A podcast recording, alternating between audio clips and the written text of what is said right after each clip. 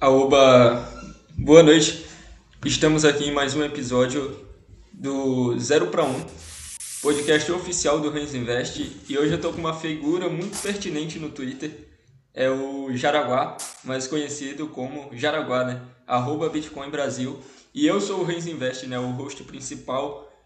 Quero aproveitar para falar do nosso patrocinador, a Loja Liberdade, que faz essas roupas maravilhosas e aproveita para propagar a liberdade. Então, se você curte esse tipo de investimento e tem interesse, eles estão com uma promoção legal, vale a pena conferir. E aqui tem o cupom de desconto. Então, aproveita que ainda tem desconto. E não se esqueça de me seguir no Instagram, arroba e tem o nosso perfil do podcast também, arroba 0 para 1. E sigam o nosso convidado, arroba bit, é, underline Bitcoin underline Brasil. E pode se apresentar aí para a galera de Araguá. Boa noite, Caio, tudo bem? Tudo bem, e tu? Muito feliz de estar aqui hoje à noite com você, né? Uma sexta-feira à noite, véspera de feriado. Exato. E nós aqui falando de Bitcoin, né? Sim. Aí vamos falar depois que tivemos sorte, que Bitcoinheiro é tudo. É. Sendo não, que Pode muitas falar. pedras, muita dedicação para entender, para estudar. É, muita vontade assim de, de segurar, de fazer o hold, né? E, e é isso aí, essa é a vida do bitcoinheiro. É, não é, não é fácil, né, no começo, assim, porque todo mundo que entra no começo, pelo menos, eu não sei como tu entrou, inclusive eu quero ouvir a tua história, mas eu entrei bem ganancioso, né, eu realmente queria lucros extraordinários e acabei sendo, caindo na toca do coelho de cabeça. Mas isso é todo mundo praticamente, né? Exceto, acho que os cypherpunks, os bem do começo, que eram mais, é, mais por ideal. Inclusive o Satoshi na lista do cypherpunk, né, eles tinham o ideal de, de separar o dinheiro do, do Estado. O resto é o number go up. É exatamente isso. É, então, eu, eu rapidamente assim, eu gostava de investir, investimento, Bitcoin apareceu num portfólio assim, diversificado. E aí, quando eu coloquei no portfólio, eu vi ele subindo na minha frente, assim, três dias seguidos. Estava os preços da época: 8 mil num dia, 10 mil no outro, 12 mil no outro. Aí eu falei, ah, preciso. Aí entrar corretora, fui para 13, 15, assim, na minha frente, lá em 2017, né? Aquela subidinha que começou em março de 2017. Aí eu botei um, um capital lá diversificado, é, como, comecei a querer fazer trade, aí acompanhava alguns canais gringos, principalmente o Tony Vers, que falava de trade, engraçado, que quem me deixou meio maximalista foi o Tony Vers e também eu usar as moedas, mas é, foi um conteúdo da época que legal que eu consumi. E é isso, aí depois do bear market, é, eu fui comprando durante a subida, né? Todo mundo vai ficando é, naquele frenesi, né? Você bota dinheiro, sobe. Aí você bota mais dinheiro, sobe mais. Você bota mais dinheiro, sobe mais ainda, né? Ai, ai, eu comprei lá na época dos, do, aquele mês do topo lá, uns dias antes de bater o topo, eu tava comprando também uma parte. e, e, depois também é, é, um monte de erro de iniciante, assim, querer fazer trade, querer, ah, eu sou gênio chegou aqui, agora vai cair, eu vou vender vou, vou recomprar mais baixo. Ele não parava de subir, né? E aí, uma grande lição que eu tive que se eu não tivesse feito nada, só comprado, só fazer aquele DCA, comprar e esquecer, eu teria com certeza muito mais, muito mais Bitcoin que, que, que hoje, né? E, mas é o aprendizado, né? O aprendizado é esse. Engraçado, eu acho engraçado, né? Outro dia, agora, agora que falou disso, eu lembrei que outro dia uma amiga minha mandou. Teve, logo quando eu comecei, na verdade, a falar sobre Bitcoin, né? E aí eu falei: olha, a melhor estratégia, na minha visão, é fazer preço médio, né? Falei o termo em português, né? Ela falou: beleza. Aí achei legal, ela foi estudar, né? Aí ela chegou com um vídeo pra mim do YouTube, o cara falando os sérios problemas de fazer o preço médio. Aí eu fui ver o vídeo do cara e, tipo, além de ser adequado para bolsa de investimentos tradicionais, né? É, ignorava muitos pontos que eu acredito ser crucial, né?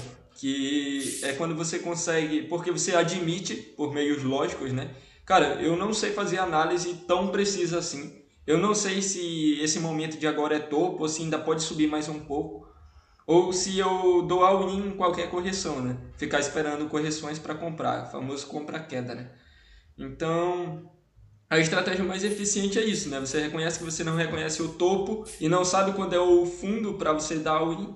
Então, o mais lógico é você fazer esse preço médio, né? Ficar em, em intermediário aí. A questão do preço médio, eu acho que o principal fator é o ativo, né? Sim. Eu conheci gente que fez preço médio com aquela petroleira do, do, do Batista lá. O GX, né? ia caindo, não, ia botando mais, não, agora vamos esperar. É, tipo, no fundo do posto é só. É assim, empresa ruim, ou empresas que falem, é, ou até, lá, ativos ruins, assim. Você vai fazer preço médio, não adianta, porque o ativo é ruim. Você está comprando mais barato, mas está comprando mais barato, é uma coisa que não tem valor, ou, ou tem pouco. Mas nossa cultura aqui no Brasil, a gente tem um preço médio bem famoso, assim, é, é secular, é de séculos, né? É o portuguesinho lá do aluguel. Né? Que todo mês ele estava pegando o seu aluguelzinho e comprando mais tijolo para construir mais uma casinha, assim, né? E aí sobrava, comprava um terreninho, e assim, não importava o preço do terreno, não importava o preço do tijolo. Ele estava ganhando aluguel e estava comprando o imóvel, que o imóvel é um ativo bom. Então, você fazer. Se de repente uma crise imobiliária cair os valores imóveis, poxa, você comprar mais, o imóvel não vai sair do lugar. É, com ativo bom, essa estratégia é certa. E o Bitcoin, ele é o melhor ativo que já existiu na face da Terra. Assim, os bens monetários, ele é praticamente melhor em todas as propriedades. É só questão de tempo para toda a sociedade perceber essa superioridade do Bitcoin como bem monetário como reserva de valor. E no final o preço médio também é o, a poupança, né? Aquela é, a pessoa normal não precisa aprender a investir, né? Precisa, basicamente a pessoa tinha que só, só poupar, tinha que pegar e guardar o dinheiro que sobra do fundo do mês e poupar. E você, quando elege Bitcoin como, como uma reserva de valor, como sua poupança mesmo, se você sobrou dinheiro, você vai lá e compra. E caiu, ótimo, vou conseguir comprar mais satoshis. É, caiu mais ainda, ótimo, né? E só vender, vende, usa como poupança mesmo. É a melhor poupança, né? Nada, nada na história teve o retorno do Bitcoin, né?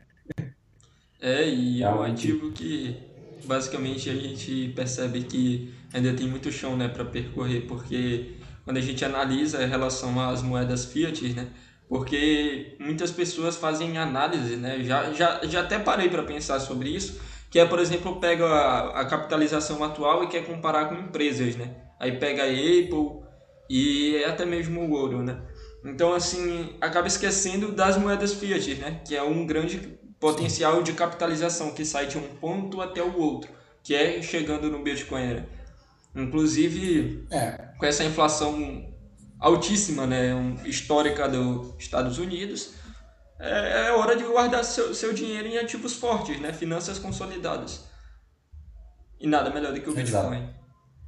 Nada, nada melhor. É, essa parte de, de, de analisar empresa e querer comparar com empresa, é uma questão muito interessante, né? A gente dos bitcoins está brincando, da miopia dos Faria Limers, né? Eles se especializaram tanto em só ver empresa, só ver empresa. Eu até dei um exemplo já. É que nem eles se especializaram em, em arquitetura de interiores e não estão olhando nem o prédio, muito menos o terreno.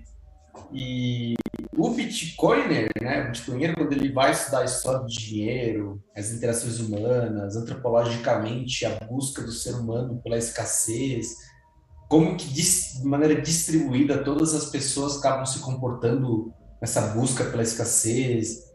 Ele está analisando o leito rochoso ali onde está tá construído o prédio. Né? A decoração de interiores ali é uma coisa bem pormenor. Quando você vai ter uma migração de um sistema que é a base de tudo para outro, tudo que está construído naquele, naquele outro sistema vai acabar ruindo junto. Então, quando você entende isso e vira essa chave, é, você olhar a empresa, acaba fazendo pouco sentido, porque você está investindo em cima de um sistema que está com uma estrutura ruim e, e ela vai colapsar. É, até fez um, um, uma tese do, do Frost, né? É, a questão não é mais se vai colapsar, isso já é fato, agora é quando. Quando que esse colapso virá? O atual nível de endividamento, do, o sistema petrodólares é, bondes, ele é baseado em duas coisas. O sistema petrodólar em si, do militar americano, cultural e político, né? E, e outro é a parte do, do, da confiança credibilidade com os bondes. A questão dos bondes e os juros negativos e as dívidas soberanas impagáveis, que é a tese do Greg Frost sobre a espiral de dívida, né? Que é impossível as dívidas serem pagas, elas só vão aumentar porque é impossível a economia crescer na taxa da dívida versus os juros. E isso vai levar a uma, uma dívida soberana crescente, crescente, crescente, até que essa confiança voa. E ao mesmo tempo, os Estados Unidos, como um poderio geopolítico, ele está se deteriorando. Eles é, os Estados Unidos está fragmentado até nas suas, nas suas brigas internas, culturais e progressismos versus, versus conservadorismo. É, geopoliticamente, ele está muito enfraquecido por. Tá, o mundo está descentralizado, não tem mais aquela dominância, aquela coerção. É, os Estados Unidos usa o sistema monetário Fiat que passa pelos mecanismos deles como forma de coerção contra os países. E até esse sistema desarranjar como a, pela fraqueza geopolítica americana também é questão de tempo. Perfeito. E o Jaraguá fazendo uma ligação nisso, eu estava pensando aqui enquanto tu falava. É, se houvesse uma empresa, por exemplo, assim, porque atualmente, por exemplo, tu, antes de eu perguntar isso, tu, tu faz diversificação, alguma coisa do gênero? Ou tu decidiu se tornar único no Bitcoin? Olha, a gente tem diversificação, sim, mas é, é de maneira conservadora. A parte de. Eu tenho uma parte de opções nos Estados Unidos que eu, eu gosto de vender volatilidade e às vezes comprar. É, eu sou o cara, sou o cara da engenharia, da matemática e o trade de volatilidade ele é muito matemático, né? Sim, sim. E eu, eu gosto de. Só que assim, é um capital pequeno e eu, eu faço meio que para me entreter. Também ganho um dinheirinho, às vezes perde, às vezes ganho. Já estou conseguindo ganhar um pouco mais que perde. Mas é pra, isso para mim é entretenimento, né? Entendo. Não é? Mas, mas no caso, tu investe em ações no exterior, é isso? Eu, eu tinha, mas depois conheci o Bitcoin, eu transformei, eu, eu saí. E agora eu tô só com a parte de, de puts e cal, assim, nos Estados Unidos. Entendo. Se, se em um mundo hiperbitcoinizado, uma certa, uma, eu criar uma hipótese aqui, em um mundo hiperbitcoinizado, é, as empresas, o, o caixa, logicamente, será em Bitcoin, certo? Então, Sim. eu estava refletindo, né? Hoje, por exemplo, eu, eu sempre tento avisar alguns amigos, né? Eu tenho um amigo que gosta de Bitcoin, inclusive, mas investe na B3, né? Aí eu tava falando para ele, olha, cara, se eu entendo que tu gosta da diversificação, tudo bem, né? Alguns determinam certas estratégias diferentes para cada indivíduo. Empresa, a Petrobras, sei lá, Banco Itaú. Por mais que o mundo seja hiperbitcoinizado, o Itaú vai continuar existindo. Ele vai ter valor. Como é? O Itaú possivelmente vai continuar existindo, ele vai continuar tendo valor. Posso pegar redes de varejo, farmácias, o que você quiser. Mas tu acredita As que ainda empresas, basicamente, elas, vão, elas valem o que valem, e possivelmente até vão continuar existindo. A questão é que quando você entende o Bitcoin, e você entende que os incentivos humanos vão fazer ele ser a reserva final, é, você percebe que tudo que você comprar em satoshis vai perder valor com o tempo. Então, começa a ficar assim, poxa, eu vou, vou, vou arriscar para certeza de perder. Não faz muito sentido mais, porque é acreditar no Bitcoin, acreditar na continuidade da natureza humana.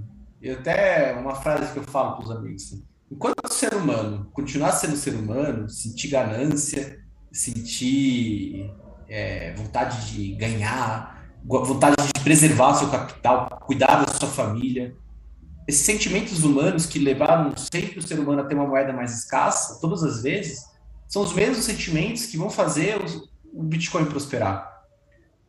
E isso nada mais é confiável que você confiar, acreditar na continuidade da natureza humana.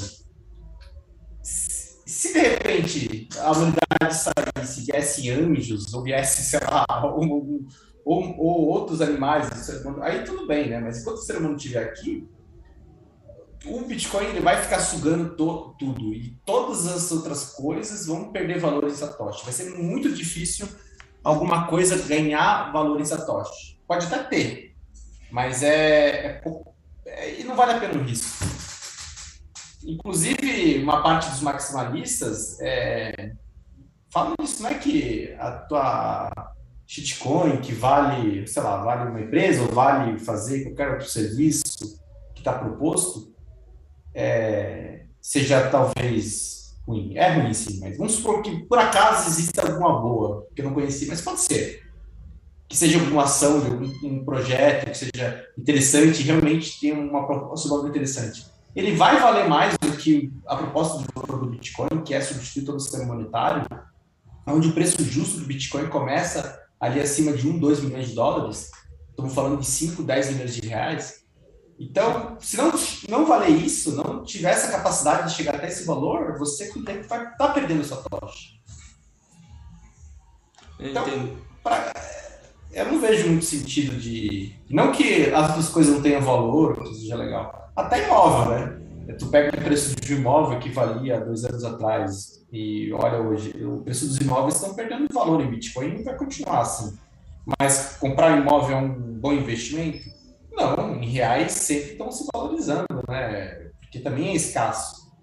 Só que você tem esse novo ativo que está se tornando a reserva de valor global. Isso é uma coisa única na, na humanidade. Então, por é um exemplo... momento único. É um momento maravilhoso de estar vivo, vivendo história acontecer. Sim, sim. E, e, tipo, uma pessoa que hoje tem, por exemplo, mil reais investido em fundos, mil reais, assim, mil reais em fundos imobiliários, mais ou menos que ele vai tirar dali são, sei lá, mil, mil e quinhentos reais. E se for fazer uma conversão disso, quanto será que será que esses 1.500 daqui 10 anos vai dar para utilizar de alguma maneira, sabe? Eu fico pensando, porque Poxa. a desvalorização em relação ao poder de compra nosso está absurdo, né? A inflação está literalmente Sim. correndo tudo que a gente consegue consumir.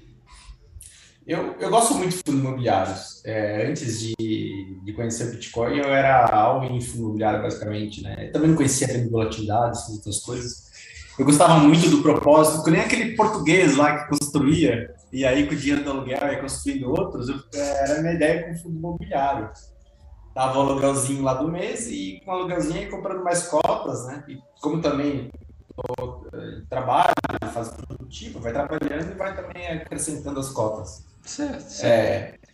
É, só que hoje o cenário comercial, sim, o fundo imobiliário no Brasil basicamente é imóvel comercial. É a grande maioria, né? Tem, uma, tem coisa que não é comercial. Bem. E hoje é muito desafiador para os imóveis comerciais se manterem competitivos. É, a questão do home office é uma, uma realidade que veio para ficar e crescente. É, tem muita sala sendo devolvida e com um projeto de devolução ainda maior, né? Meio que não está é. vendo um centro né, consolidado, assim, a descentralização está chegando nas empresas também, né? A forma de funcionamento. Sim. Eu, eu pego uns táxis em São Paulo, ali na Faria Lima, os taxistas falam com, com todos os executivos que passam pelo táxi, falou que o, parte do home office na Faria Lima veio para ficar e, e ninguém mais quer que volte, nem os chefes, nem os os, os Tra liderados. Trabalha por meta, né? Cada um tem um objetivo Exatamente. de entregar determinados pontos e assim concluir o trabalho. Da hora. Então, assim, é, é quem tem medo de Bitcoin e gosta de imóveis, ok, tá lá comprando um, ativo real que existe. Sempre vai ter alguma demanda. Eu acho que essa demanda vai diminuir por causa do home office. Mas e se a gente pensar na desvalorização do real? Porque o que, que será mil reais daqui a 10 anos, por exemplo? Será? Sim. É um risco muito alto, né? Que, que se paga por arriscar patrimônio diretamente no Brasil. É essa a minha preocupação maior. Então, é, mas tem uma coisa interessante, é o Stock to Flow Cross Asset do Plan B. É, é, é, achei muito interessante essa visão, porque ele coloca é, a, os bens monetários como reserva de valor numa escala de escassez, quanto mais escasso, e aí ele coloca o preço de mercado. Certo. Por acaso, quanto mais escasso, maior o valor de mercado. E aí esses pontos grandes, ele formam uma reta. E Sim. o coeficiente de determinação disso é 99,4%. É, uma, é como se fosse uma lei da natureza é, humana. Assim. O ser humano, ele valoriza a escassez para guardar seu valor. Quanto menos impresso, imprimível, menos fácil, difícil de ser criado, mais confiável para o ser humano é, ter isso. E hoje, na humanidade, o ativo mais escasso, mais difícil de você recriar é a parte imobiliária. Lá no software dele, eu não sei como ele usou isso, mas ele colocou o índice de 100. É, imobiliário? 100 anos para você é, dobrar a capacidade do real estate. É, deve ser porque tem uma questão de migração também. O ser humano ele vive em cidades e, e a migração de bairros comerciais, cidades, ela é lenta, né? E, e tem toda essa demanda. E, Mas no caso é assim, americano, né? É americano. Não, acho que é global. Ele botou global, real estate global. É uma reta bem interessante. Ela tem o real estate, tem, tem diamante, tem paládio, tem ouro, prata e o Bitcoin. Só como o Bitcoin é um bicho diferente, ele é o único, único ativo que a sua escassez foi mudando o tempo. Porque, pelo que do halving, cada vez, cada quatro anos ele vai ficando mais difícil de ser produzido, ele vai mudando. É. E nessa reta onde todos os ativos escassos têm um preço proporcional à sua escassez, o Bitcoin, ao mudar de escassez, ele vai se reprecificando e subindo de degrau. Bitcoin era que nem paládio, e depois era que nem prata, agora está indo já buscar o ouro. E lá na frente ele vai buscar um imóvel. E por isso sim que eu falo, se o ser humano continuar se comportando como ser humano, é, o Bitcoin vai continuar sendo demandado, porque todos os bens monetários são demandados na proporção de sua escassez. Perfeito. E, e assim, a parte do dinheiro ali é meio diferente, porque quanto mais se imprimir, todos os ativos escassos vão ser demandados proporcionalmente, quanto mais escasso, mais demandado. E Bitcoin é, é a escassez absoluta, né? É, Ele é um buraco negro que vai demandar basicamente todo o dinheiro. É só questão de tempo e confiança e, nisso. E a confiança ela vem com o tempo, né? É, e além que o, o estímulo de moedas fiat é para ser gastado o mais rápido possível, né? principalmente em países de alta inflação gasta o mais rápido Sim. possível. O, o, sentido de acúmulo é totalmente deteriorizado, né? totalmente destruído com o tempo. Porque você sabe que quanto mais tempo você passa com aquele dinheiro, menos, menor será o seu poder de compra. E as pessoas sabem isso. Não, não, não assim teoricamente, mas elas entendem isso na prática sem querer. Né? Elas não sabem porque boa parte, por exemplo, dos brasileiros estão endividados hoje. É uma questão também monetária. Né? É. Né? Mas essa é de, outra... de escravidão é uma outra questão da, da natureza humana. Se o ser humano continuar se comportando com o ser humano, o Fiat vai para zero. Porque em todas as vezes na história da humanidade, se um ser humano teve capacidade de com o dedo na impressora, ele usou o dedo na impressora. Sim. Alguns autores falam que isso é um, uma tentação irresistível. É que naquela metáfora do escorpião que, que picou o sapo atravessando o rio. E os dois vão morrer, por que você fez isso? e é essência. E é, e é bom é da essência. É. é. exato. É imagina, você tem uma máquina de fazer dinheiro. você não vai fazer dinheiro. Não, desculpa, você não é ser humano. Você é louco. Talvez algum monge, algum monge fique um período lá, mas assim, um monge tem chefe, né? E em sistemas democráticos, que a cada quatro anos tem uma urna, não fica o monge lá, né? Lá tem tudo menos monge, né? Então ele pensa, poxa, tem impressora na minha mão, e daqui a quatro anos tem uma eleição. Lá. Até o Trump. Trump. Essas políticas de impressão são naturais da esquerda. Mas quando veio a Covid, quem que liberou cheque para todo mundo foi o Trump. Todo mundo ganhou checão lá nos Estados Unidos. Uma família americana ganhava, se eu não me engano, acho que dava dois mil, dois mil do casal, assim, dois, três mil dólares por mês para ficar em casa. Teve, teve um cara que. Três mil... Ah, desculpa, teve. É surreal a quantidade de dinheiro. Te- teve um cara que, que veio dos Estados Unidos e tava aqui na cidade vizinha. E aí o cara morava lá e ele tava. Já tipo, tinha acabado o período, mas ele ainda tava recebendo. O chefe tava chamando pra voltar pra trabalhar, né? E ele falou, não, não vou voltar. Porque, tipo, ainda mais que tava convertendo os dólares pra cada dele e da mulher dele. Nossa, o cara tava rico aqui, comprou casa, carro, só que tá tudo se perdendo já. E o cara não voltou mais. Se iludiu com o pouco dinheiro que ganhou de auxílio, né? E aqui no Brasil fez festa, né? 8 mil reais. Ah, fácil. Ah, é os incentivos. né? Enquanto o ser humano continuar sendo ser humano, você joga, você joga pão em circo, as pessoas vão se divertir. E, inclusive, isso é um pão em circo total, né? É muito, muito interessante essa a semelhança que de pão em circo, de degeneração moral, né, social. É muito interessante essa semelhança. Sim. É, e, cara, em, em relação a isso, né? É isso que eu tava pensando, né? Voltando àquela história. Aí o que eu tava pensando, Jaraguá, é o seguinte, porque, tipo assim, se a gente começa a analisar empresas que passam a ter fundo de caixa. Por exemplo, vamos supor, qual é uma empresa aqui no Brasil que tu gosta bastante? Assim, que tu pelo menos gostava antes? Tem alguma? Ah, a Magazine Luiza é um caso muito, muito interessante de eficiência na gestão, né? É, uma, uma, uma espécie Internet. de. É, é uma espécie de holding, né? Porque está construindo um certo patrimônio também sobre outras empresas. Eu acho isso bem interessante, inclusive. É, mas a minha relação que eu queria pensar aqui, né? É, imagina que essa empresa começasse a utilizar Bitcoin como seu caixa, né? Falar, não, a nossa empresa reserva valor no ativo mais forte. Então a tendência é cada vez mais que essa empresa venha a crescer, né? E quando a gente imagina um, um mundo hiper-bitcoinizado, basicamente existe uma certa lateralização do Bitcoin, né? Isso bem no futuro que eu estou falando. Então, a tendência é retornarmos para uma espécie de P3, mas agora com fundo em moeda forte, né? Finanças consolidadas que não são alteráveis com o tempo. E aí sim, eu Sim. acho que é uma hora de retornar a- ao tradicionalismo, entre aspas, né? Que é utilizar das empresas, é acreditar em novos projetos, porque agora a gente sabe que não tem uma interferência de fora de uma falsa competição, né?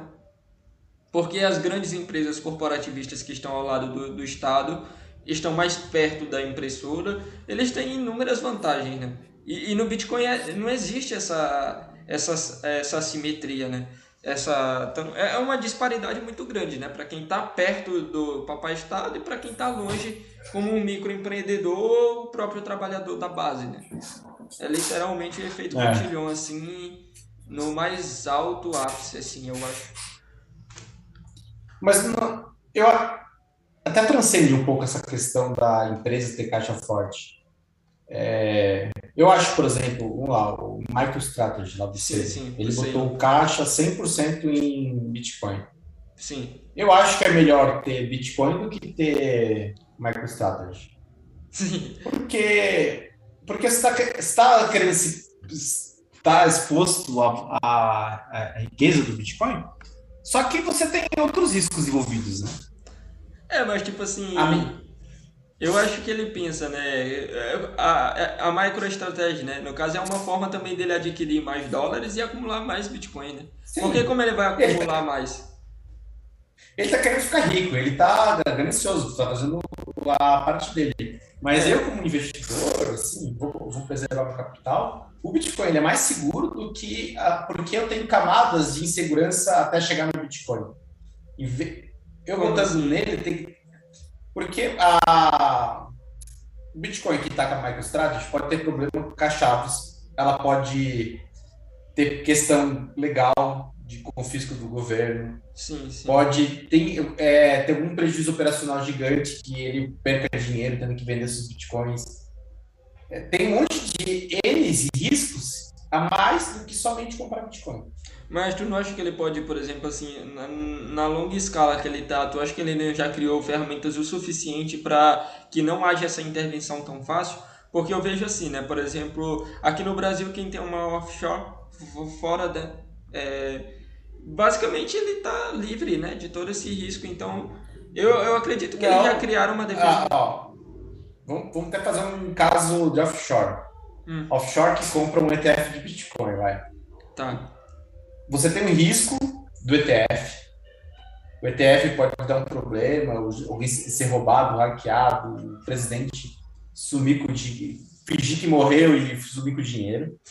Você tem um risco da bolsa que esse ETF é negociado. Sim. De repente pode ter alguma calamidade, essa bolsa parar de operar. Porque quando você está com um ativo que no ETF, você não tem um ativo, você, você tem delegou, né? vários ativos que você consegue recuperar ele se você vender ele no mercado. É. E se de repente o mercado tiver uma crise de liquidez e para as operações e ninguém quiser comprar, é, ou não tiver operacional, aí depois disso tem a jurisdição do Sim. país que você tem a, a, a offshore, depende daquele país ser estável politicamente, de não vir um ditador e, e fazer é. tipo um plano color nas suas contas de todo mundo. Aí, além disso, você depende também quando você abre offshore, você tem diretores que você tem que contratar como advogados. Mas ele não delegou aí nessa opção que tu está dando? Porque aí ele confiou no administrador, né? E quando ele é o seu próprio administrador da empresa? Aí tudo bem, aí não parte do advogado. Mas geralmente quem tem advogados tem, tem que abrir uma empresa no país, tem alguém para ser procurador dele, às vezes naquele mesmo país. Sim. Por isso que eles contratam aqueles escritórios tipo Mossack. Porque alguém naquele país tem que responder por aquela empresa, basicamente. Porque o Sailor, por exemplo, no caso deles, ele, eles têm a pool, né? É, no caso da, da Micro, não é só Sim. dele a empresa, né? E daí ele, inclusive, tem os próprios...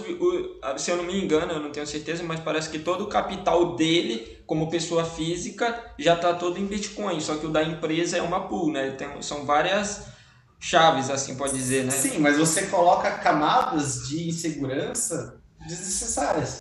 Sim. Até Mas... a, a MicroStrategy, ela é negociada na Nasdaq. Sim. É, é certeza que a Nasdaq vai, vai funcionar de boa a vida inteira? Não. E se você quiser vender um dia, a MicroStrategy vai conseguir alguém que compre?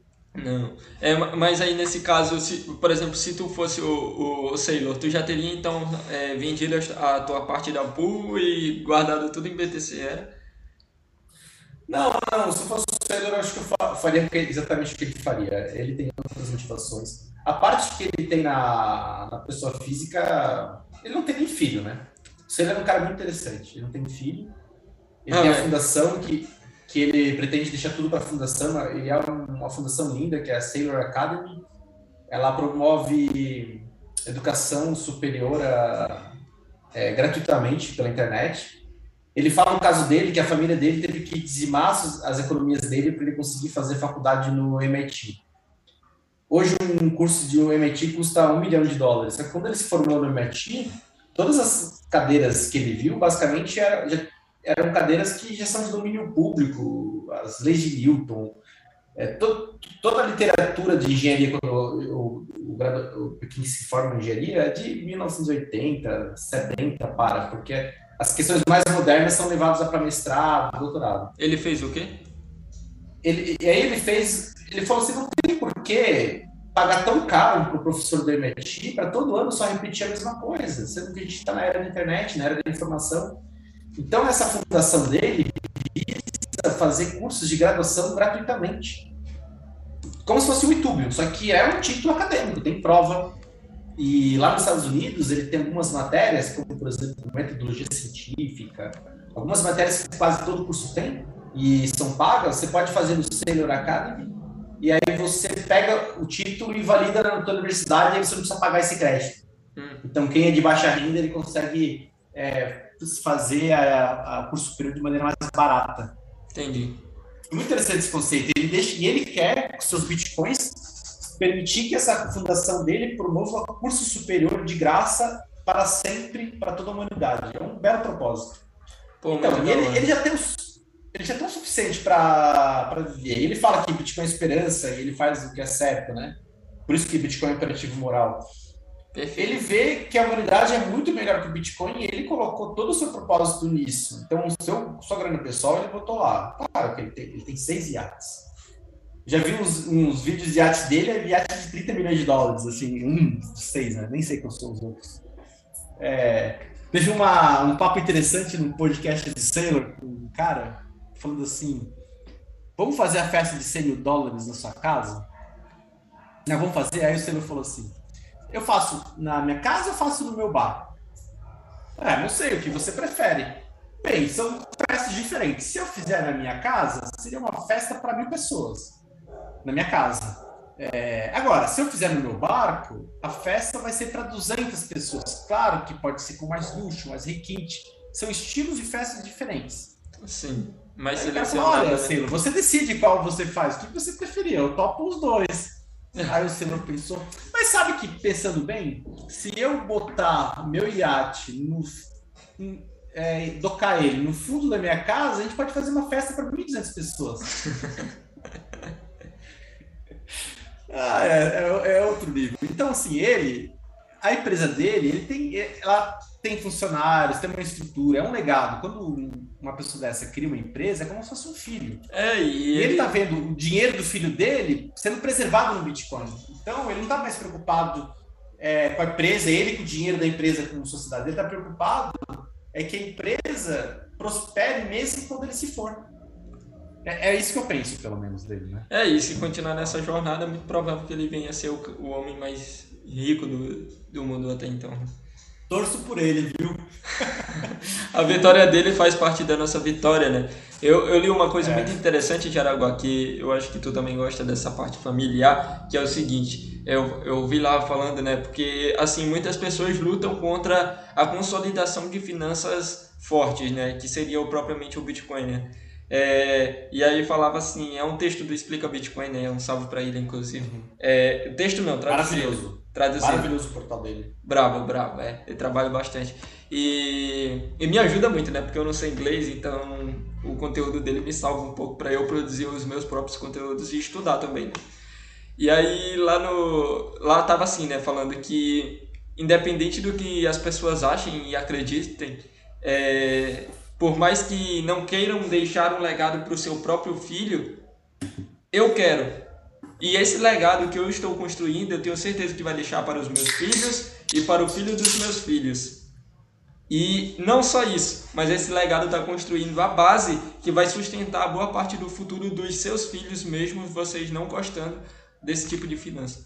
Então, isso é muito interessante, né? Porque a gente está é. criando um sistema cada vez mais justo em que a competição ela é realmente natural e não mais algo tão artificial que o Estado cria. Né? Eu acho isso realmente muito surreal. É o livro de mercado de verdade. Existe uma correlação verdadeira que quanto mais liberdade econômica, maior o livre mercado, maior a riqueza. E quanto mais coerção, menos livre mercado, mais pobreza.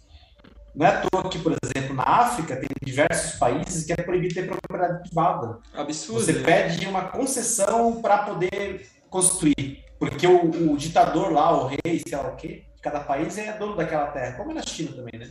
Então, de, é, e sendo o Bitcoin o verdadeiro livre mercado, onde é impossível ter coerção, porque ele é primeiro bem confiscável, é a expressão mais pura do livre mercado, ele vai levar uma, uma era de riqueza que a gente não consegue nem imaginar, porque a gente nem sabe como é.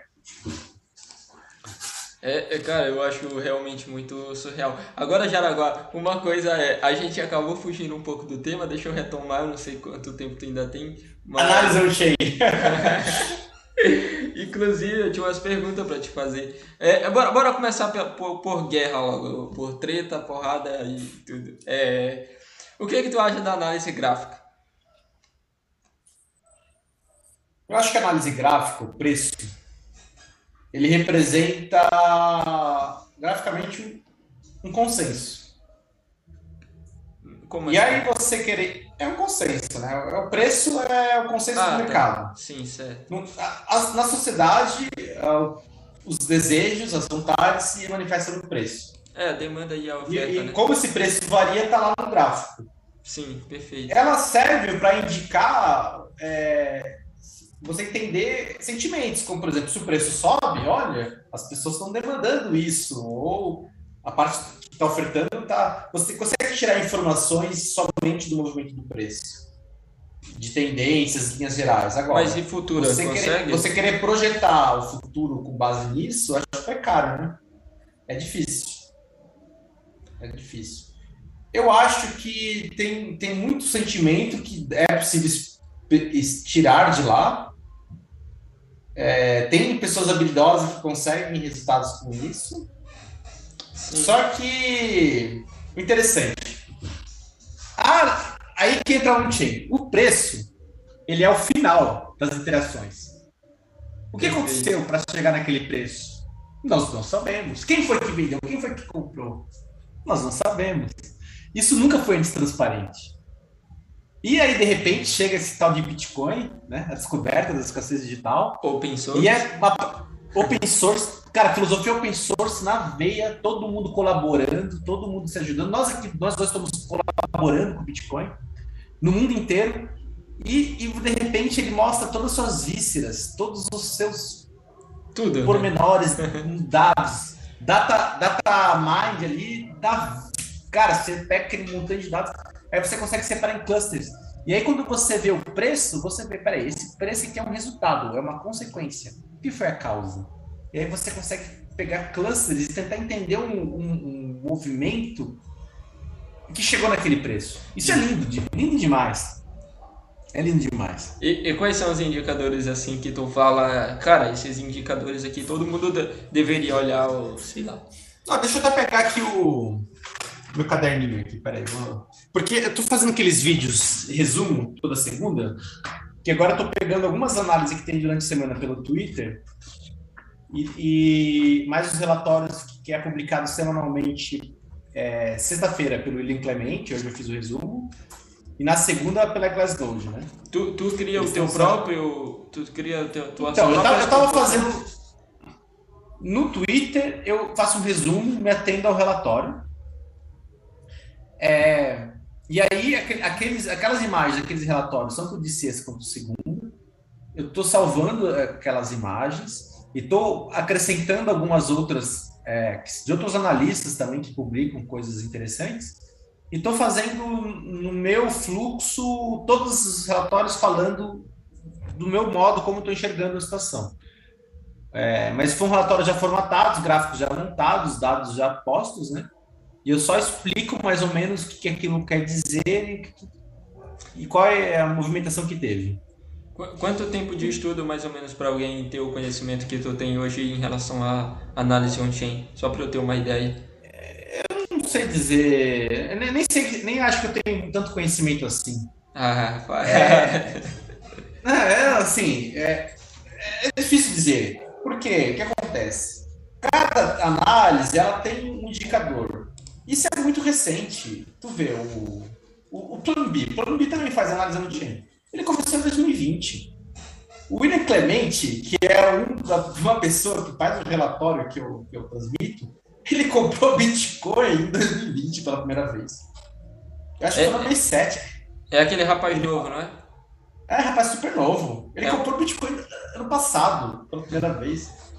Sabe? Tá tudo. E, e, assim. Mas ele criou os gráficos já também? Não, ele usa a plataforma da Glassnode, né? Ah. A plataforma da Glassnode é na plataforma cara. Ela cobra sim, 800 sim. dólares por mês para você poder acessar ao vivo. Mas esse é o plano mais barato, né? É mais barato. Exato. tem um de 20k, não tem? É, tem sim o profissional, né? Eu que vi é lá você... o, o Bex comprou, né? Esse plano aí. Anual parece 20 mil dólares. É, o profissional porque deve, é, trabalha com isso. Quem que é? O Bex? É, é o Augusto. Ah, tá. Legal, pô, show. Sonho. Mas então, é, eu, eu, eu não faço trade. Eu vejo assim que o dinheiro, ele é confiança. E, e para que te, é... tu acha que serve, é, é, pra, na tua visão, estudar o, a análise on-chain, já que tu não utiliza para fazer nenhuma espécie de trade? Não, eu tenho uns, uns trades de volatilidade com mineradora de Bitcoin, que eu faço nos Estados Unidos, e, sim, e ela acompanha o preço do Bitcoin. Então, aqui, aquilo que eu vejo, eu consigo ter uma, uma análise de possíveis riscos. Quando eu vejo que está tendo um período que possivelmente vai mais para cima que para baixo, que não é uma certeza, é, eu me sinto mais corajoso para vender put. Para vender o quê? E put. É o contrato futuro de que é como se fosse um seguro de queda. Ah, é Você pode comprar, uma espécie. De, uma espécie de alavancagem? Ah, pode, ser, pode ser usado como alavancagem, sim. Pode ser usado, mas não é nesse contexto que eu, que eu uso, mas pode ser usado. Ah, eu não conheço essa, esse tipo de estratégia. É... Então, esse mercado de volatilidade, você pode estar comprando, tomando ou comprando, né? É... Certo. Ele é uma estratégia como se fosse uma seguradora. Imagina que o seguro do seu carro varia de preço no mercado. É mais ou menos isso. Então, ah, vamos lá. Entendi. Tem um seguro de carro que vale mil reais. Mas isso no Aí, de repente, ele, é, aí de repente o seguro foi para 100 reais. Eu vou comprar seguro de 10 carros. Porque se eu bater, eu vou ganhar 10 de volta. Ou, ou, por exemplo, teu seguro, teu carro vale 10 mil e seguro de mil. E por onde tu faz repente, isso? o seguro tá valendo, tá valendo 5 mil. Poxa, por 5 mil eu vou vender esse seguro, não vou comprar, eu vou vender, eu vou ficar eu sem seguro. Eu vou deixar meu capital aqui de 10 mil guardado e vou vender. Se a pessoa não usar, eu vou ganhar 5 mil ter no bolso, porque o máximo que eu vou gastar é mais 5, né? Então, esse estudo de risco, se você toma ou se você vende o risco, você consegue fazer esses três. É, é bem complexo, é bem complexo mesmo. Eu não indico para iniciante fazer assim. É, tem risco real de liquidação se você. As, as operadoras, as corretoras deixam você se matar se você aí. É, são e as- acontece muito. Quais são as Até falam que a opção é cemitério de malandro, tem uns fatos antigos, né? Mas os institucionais, os, os grandes players, todos eles, eles entram junto com o derivativo. Inclusive o Pambi mesmo fala, é, grandes instituições, não existe mercado de derivativos para entrar conjuntamente com o ativo spot, nem entra. Qual é a empresa que permite fazer isso? Ah, todas as grandes, a Interactive Brokers, a Tasteworks é muito famosa, que ela basicamente só faz isso.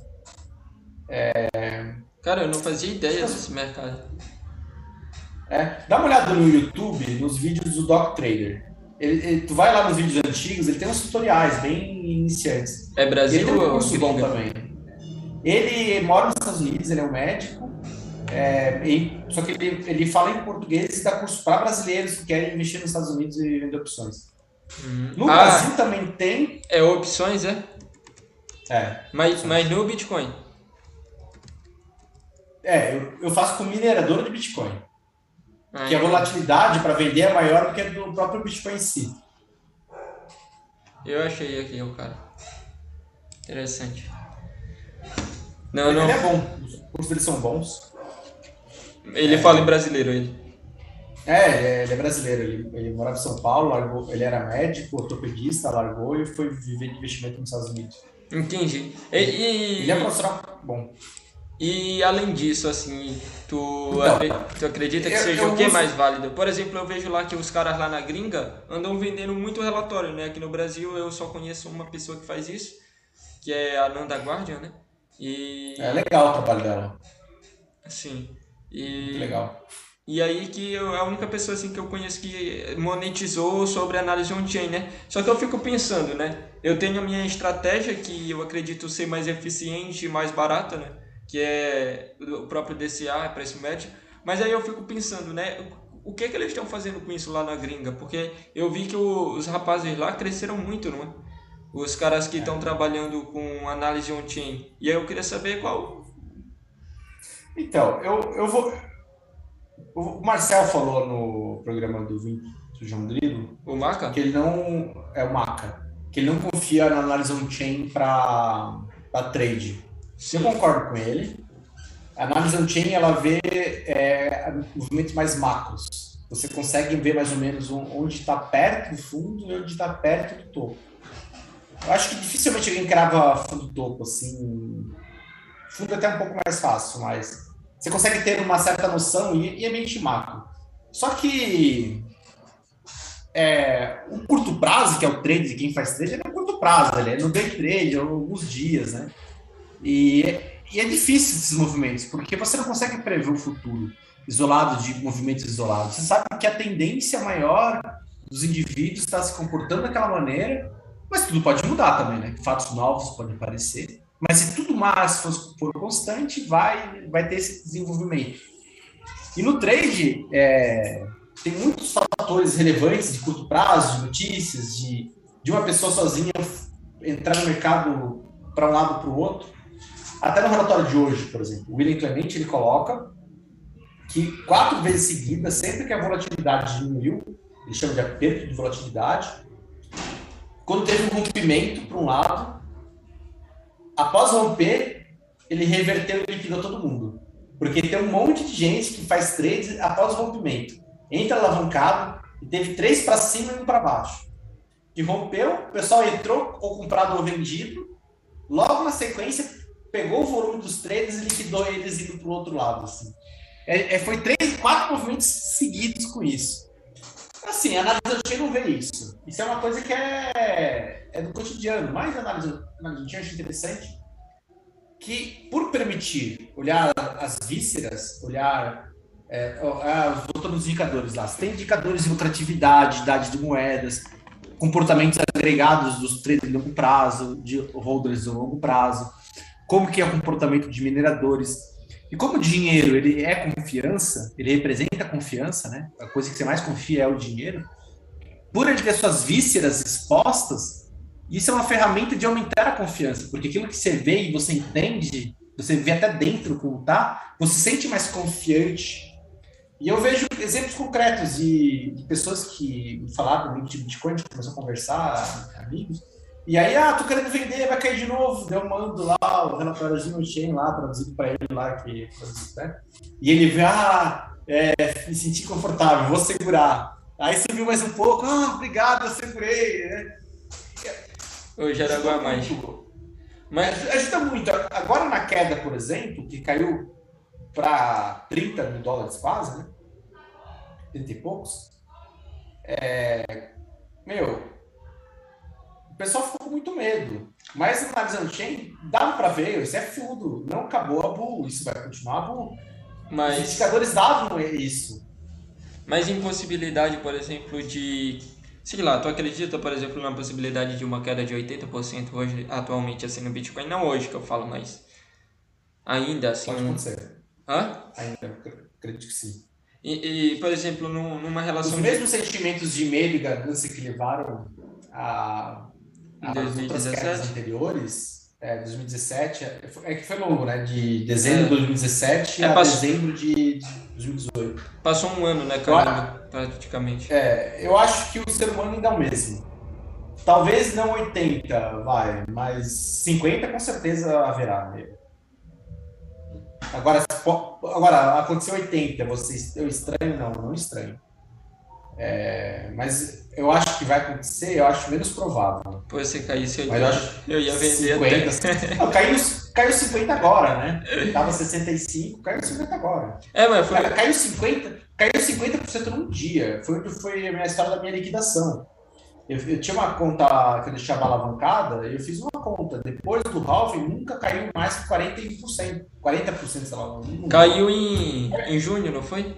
A última 12 de março de 2020 caiu 50% num dia, 25% pela manhã e 25% no final da tarde. É, realmente, sim. então o Bitcoin é muito bom em fazer coisas novas pela primeira vez. Né? E, e, e análise on-chain, tu acha que dá para ter pelo menos uma previsibilidade de que, pronto, é, tipo, eu não sei quando, mas eu acredito que os fundamentos estão tendendo para uma relação mais macro, né, em relação a, tipo, ah, eu sei que nos próximos meses é bem possível que haja uma forte correção. Tu acha que isso é possível, Ana? Sim. É, é possível.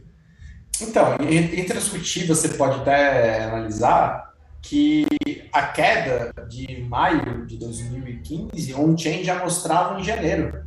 Já mostrava vendas de muitas moedas antigas naquele topo, acho que foi de 45 mil dólares em janeiro, depois recuou um pouco e voltou a subir para 60 mas muita venda de moeda antiga lá e, vários indicadores mostram que ali gera uma situação, olha, cuidado, tá, tá perigo. Então tu foca em então tu foca em como é a tua estratégia atual é DCA ou tu foca em análise on-chain e daí tu determina quando serão efetuadas as tuas compras, é assim? Não, minha estratégia é DCA.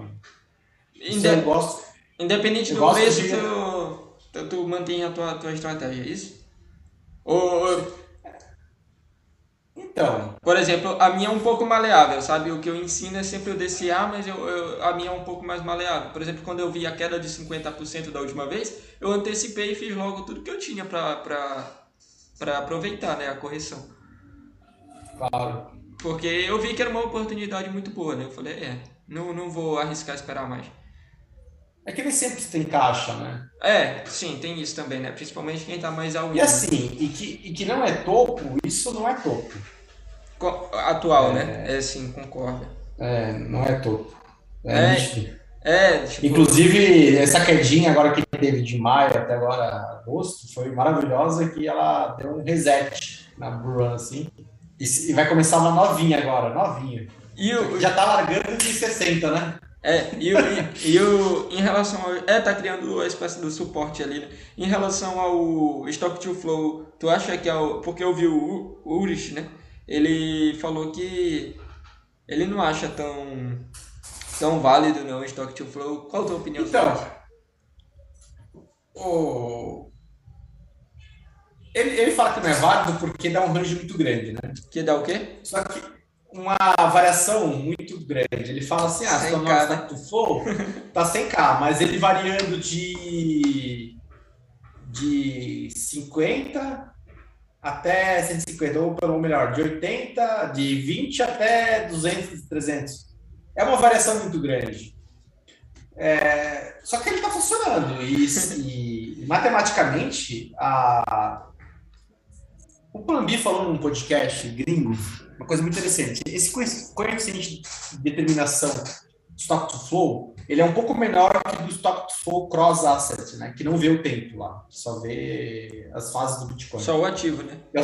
Que é o segundo modelo, exato. Mas o primeiro tem uma. Agora eu não lembro, mas é alto o coeficiente de determinação. Ele é tão alto quanto, por exemplo, você estimar a posição de um planeta hoje pela lei de Kepler. E o, e o do FOMO ainda é maior, né? É, que a, a lei de Kepler, por exemplo, os planetas em órbita, você aquela fórmula bem simplificada.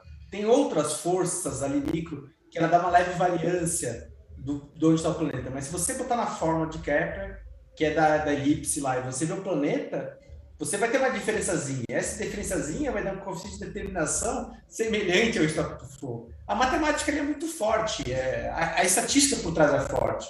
Eu entendo que é forte assim, porque ele conseguiu captar matematicamente a natureza humana de buscar escassez. E, e essa, essa estatística ser forte é uma consequência dessa captura que ele fez. Então eu acredito sim que esse modelo é, ele vai funcionar, só que ele está referenciado em dólar, né? Enquanto isso vai ser relevante, eu não sei. E ele vai romper um dia, eu acho para cima, mas Tu acha que para cima? É porque não tá levando em conta a desvalorização da Fiat, né? Só que for para 2027, mais ou menos, já está prevendo mais de um milhão de dólares, né? Chegando nesse valor, o dólar acho que vai deixar de ser relevante internacionalmente, se isso acontecer de fato. É, e aí cada vez a adoção é mais forte, né? Se para esse tipo de, de acontecimento, países como El Salvador tem que ter tido. É porque, assim, de certa forma, mesmo a gente não gostando muito da. Eu não sei tudo, eu, eu não gosto muito. Falei a gente, no plural, mas eu, né? Eu não gosto muito desse modelo, assim, atual. E eu acho que o Estado do, tá. Do Bukele? É, tipo assim, eu acho positivo, mas eu, eu acho que é uma forma do Estado, em certa forma, ele se subverteu aos desejos dos indivíduos. E mas ainda é uma forma de posse, sabe, sobre a população. Ah, sobre, mas assim, eu acho interessante a questão do Bukele. Eu, ele, ele, ele foi genial. Sim, Sim ele está buscando o interesse pessoal. Ele tem dois interesses ali. Primeiro é, que, assim, que né? ele, ele, botou, ele botou Bitcoin para a população e aí pra ele minerar. Bitcoin, Bitcoin vai se valorizar, number one. E aí ele vai ter os frutos políticos disso. Sim. Outra, que ele criou aquela Chivo, isso é uma coisa que o pessoal não fala muito, assim, mas a Chivo, ela tem um dólar lá dentro dela. E ela não é banco. E dólar não é nem não é Tether, não é nada. É dólar Chivo. E as pessoas transacionam pela Bitcoin e guardam dólar. Mas quem está fazendo o lastro desse dólar? Ele achou uma impressora de dólar. Eu não sei, tá? Eu tô falando assim, a, não sei se tem auditoria, né, Chivo, para garantir a paridade de dólar, Chivo versus dólar. Eu nunca tinha carteira, pensado mas... nisso, cara. Mas assim, ele, ele, ele criou um aplicativo. A quem é aluno da Chivo? Pode ser o primo dele, pode ser um irmão, um sogro. E aí ele, ele botou para essa empresa a possibilidade de imprimir dólar, porque não é banco, tá no sistema cripto. A, transação ela é, ela é terminada com Satoshi, mas a parte do token dólar lá, como é que faz? Não tem teto, não tem nada. Eu achei genial da parte dele. Então ele criou uma impressora de dinheiro, possivelmente, se, se você pode chegar correto.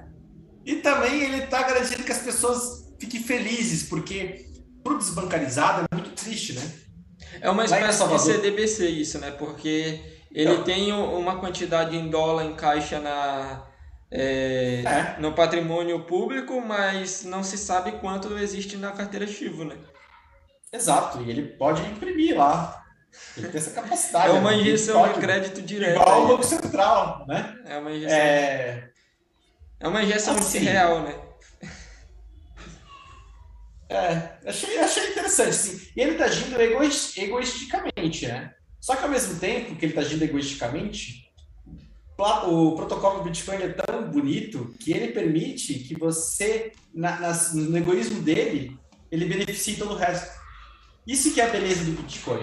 Os incentivos eles são tão alinhados que cada um sendo egoísta e procurando o seu melhor faz que, ao entrar nesse sistema, todo mundo ganhe só sendo egoísta. É como se fosse aquela mão visível do Adam Smith lá, que ele não quer a benevolência do padeiro, ele quer que o padeiro seja egoísta para acordar cedo, para ganhar muito dinheiro para vender o pão. Sim. Graças ao egoísmo do padeiro que, que o pão é feito, né? E o Bitcoin é é, faz parte dessa mão invisível. Ele, usa os incentivos tão perfeitamente, todo mundo sendo egoísta, querendo só a sua própria riqueza, a sua própria preservação, adentre nesse sistema que é onde todo mundo ganha. Perfeito. Isso é, é realmente assim um ponto que cara é, é, é, meio que uma faca de, de dois gumes, né? De duas pontas. Porque de certa forma ele estimula que as pessoas utilizem a carteira custodial, né? Mas é. isso traz um âmbito, né? A partir do momento que eu até vi o Renato 38 falando que tipo o, Explica Bitcoin foi para El Salvador, né? E aí ele tá lá, e aí ele falou que alguns lugares cobra co, cobra-se 5% a mais para para tu pagar em Bitcoin. Então, meio que um desistir. taxa de saque, né? É, só que porque quando eles vão converter para dólar, tem mais ou menos essa taxa aí de saque. E aí, é. e aí eles cobram isso. E aí o 38 comentou, é, mas daqui a uns tempos isso daí vai estar tá sendo ao contrário, vão, vão dar desconto desconto de 5%. E, tipo, é interessante, né? Porque a partir do momento que os indivíduos verem o, o dinheiro deles, por mais que pouco, sendo, tipo, batendo 100 mil reais, poxa, é de certa forma magnífico, né? E aí o cara vai começar a pensar. Uma história parecida com a tua, inclusive, né? Tipo, como assim meu capital que tá em Bitcoin, que eu nem gosto disso, tá aumentando mais do que o que eu tenho em dólar? Como assim? Eu vou passar a deixar vou começar a receber mais em Bitcoin. Quando vê, a pessoa mais tem Bitcoin do que mais usa Bitcoin economicamente do que do que qualquer outra coisa, né? É, é claro que tem que haver uma disparidade, né? Não dá ainda para ficar 100% em questão de empresa, pelo menos não na minha visão. Mas como indivíduo sozinho dá. Mas empresa é um pouco mais complicado por conta de pagamento de funcionário, de, enfim. E, Mas uma... permite estruturas diferentes. Sim, é, é isso, Tem muita isso gente é legal. Tem né? hoje, o Dum, por exemplo, até falou isso no podcast lá, que ele trabalha com TI e é possível com TI você estar tá em plataforma que você trabalha para outros países, para empregadores que estão na Europa, nos Estados Unidos. E você ganha um valor de um programador lá, assim, que é um salário muito bom, né? Sim. E, e aí eles pagam, eles pagam Bitcoin.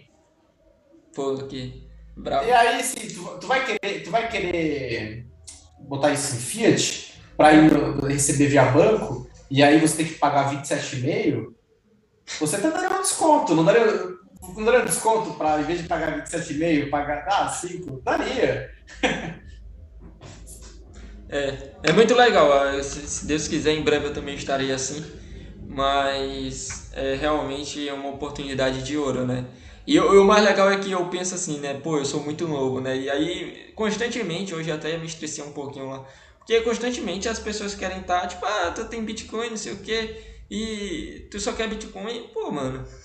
Primeiro, olha, eu me considero muito novo. Eu, eu não gosto de brincar com dinheiro, eu nunca gostei dessa ideia de. Eu lembro que quando eu comecei no meu primeiro trabalho, né? O, eu tinha o rapaz que trabalhava comigo e, e quase todo dia, ou pelo menos umas três vezes na semana, aparecia uma tal de. Uma espécie de sorteio que tinha na cidade e a gente comprava tipo uma rifa, sabe? Uhum. E aí custava, acho que era cinco reais. E aí ele falava, ah, bora comprar aqui, isso aqui, tu tem uma chance de ganhar 4 mil reais, não sei o quê. Aí eu falava assim, tipo, é, eu tenho uma chance, sabe lá de quanto pra, pra ganhar esses 4 mil reais, jogando 5 é pouco, beleza? Mas cara, com 5 reais eu posso comprar um, um lanche pra mim, eu vou tomar café. E aí eu comprava o meu segundo café da manhã. Eu ia lá, comprava um pastel e um suco de caju. E aí eu via lá ele comprando o jogo dele e eu comprando o meu lanche. E eu me sentia muito mais feliz assim, né? Com essa assimetria. E aí, quando alguém vem me criticar do Bitcoin, eu penso a mesma coisa, sabe? Alguém me incomodando, falando, ah, não, vem, vem jogar aqui no cassino comigo, eu tô ganhando dinheiro. Aí eu falo, mano, eu não sei, tá ligado? Eu, eu entendo como funciona certos ciclos, eu, eu entendo que talvez você consiga farmar em certos pontos, mas eu prefiro reconhecer que eu prefiro fazer o básico. Eu prefiro ficar na minha aqui é, acumulando o que eu posso, recebendo onde posso. E até porque hoje eu não tenho um custo de vida tão alto para manter uma família inteira, né? Eu não tenho filho ainda. Então eu tenho um benefício, assim, entre as, por enquanto, para poder acumular. Então, para mim, eu tenho que aproveitar enquanto dá tempo, né? É. O Bitcoin tem esse problema de quando todo mundo entra, ele vê o mercado aberto, 24 por 7, e nosso cérebro, ele é programado. Quem fala isso é aquele Maurício Blaster ele fala assim: nosso cérebro é programado para vender na baixa e comprar na alta. Você é um macaco que você vai vender na baixa, você vai comprar na alta. É, é assim é que você faz. Então, é, você não, não mexe, cara. E que é como, como o cérebro funciona. Você sabendo disso, que nosso cérebro engana a gente, o melhor é você tentar fugir disso. E aí entra em mecanismos de dopamina que se assemelham muito a vício de jogo. Então é muito complicado isso, é, querer tentar ganhar no mercado. Eu não conheço ninguém, tá? Que ninguém é honesto, né?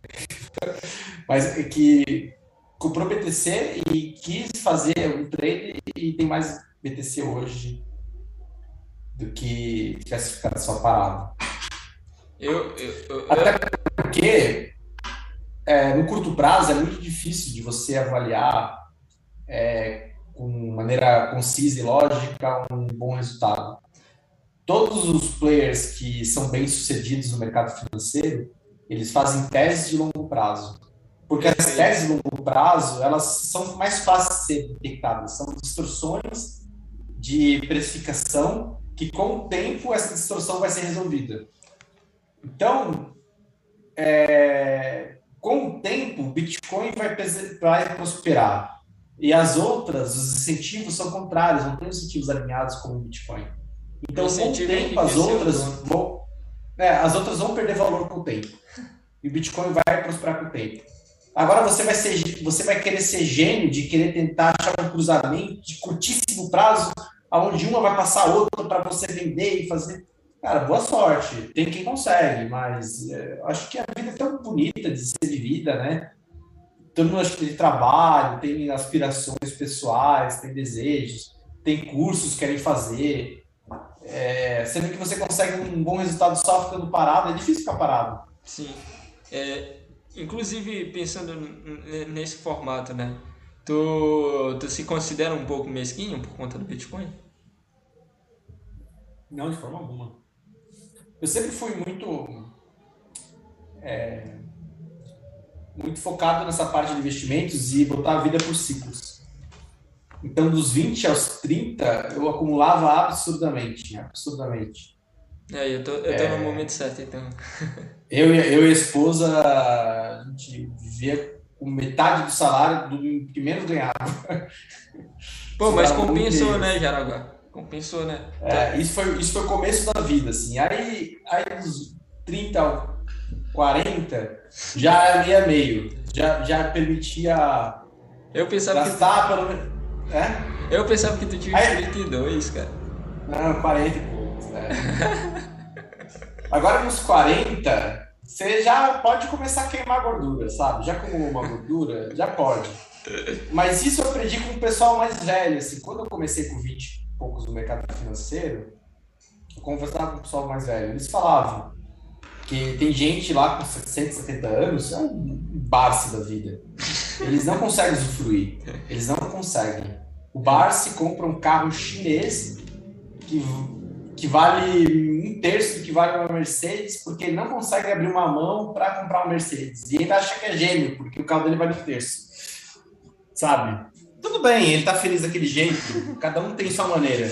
Mas, cara, você pode usufruir. Se você não começar a querer usufruir, usufruir não é só isso também. É você pagar, é, distribuir o dinheiro. Por exemplo, os alemães que fizeram Mercedes, puta trabalho de computação fazer aquele carro com piloto automático, que freia sozinho, mexe na estrada. Você tá jogando dinheiro na roda para permitir, sabe? Então tu, reali é... tu realiza lucros então para aproveitar certas brevidades. É, é, é gasto. já, tá, já, tá, já dá para começar a gastar, né? Sim, viagem, eu digo viagem, esse tipo de coisa. Claro, viagem, cultura, exatamente. Ah, perfeito. Entendo. E, e, cara, eu não sei se tu já viu uma crítica, por exemplo, do Foi lá no Twitter, né, aquele libertário, é, é, falando, né, ah, maximalista no anda de meia furada, não investe em curso, esse tipo de coisa. Pô, mas eu fico pensando, né, que se o maximalista não, não se desenvolver assim mesmo e quiser só acumular Bitcoin, como ele vai acumular mais? Cara, ela vai chegar no limite. Mas assim, é difícil. Por exemplo.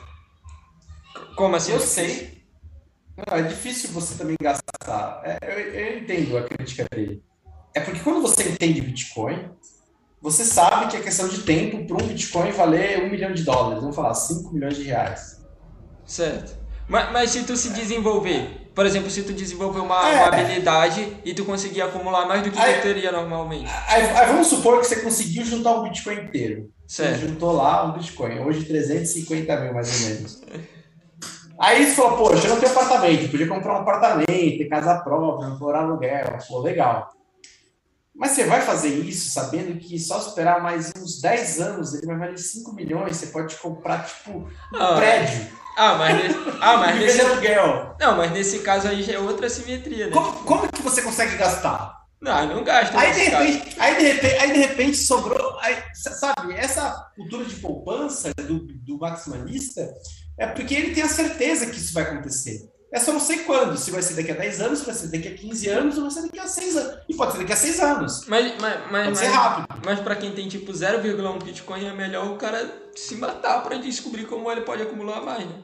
Sei lá. Claro. Porque assim, 0,1 Bitcoin, hoje a gente está falando de 35 mil, né? Que já é um belo valor, comprar um carro. É, isso. Né? Que são 10 milhões de satoshis. Certo. Cara, quando valer quando valer é, 5 milhões de reais, que pode ser daqui a 6 anos, vai ser 500 mil reais. Então ele está trocando um carro agora, que ele pode sair por um apartamento. Ele compra uma Ferrari. Daqui a 6 anos. ele ou uma Ferrari, mas assim, ele um apartamento que às vezes garante, garante ele ter um, sua família, ele poder criar seus filhos, poder casar. Poxa, e um carro agora, o que, que vai fazer diferença na vida dele? Então, quando você entende isso, você pondera, Agora, você já tem tipo um inteiro, aí você tem dois lá.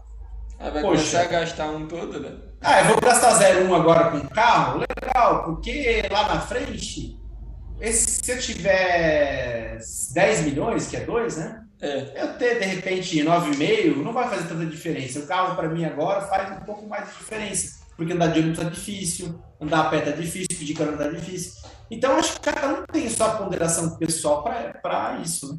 Sim, sim. Eu acho que é uma questão de escolher, né? Porque, assim, por exemplo, vamos supor, eu, eu sou muito novo, né? E se eu, se eu me. Se eu, se eu. Se eu ficasse estagnado, né?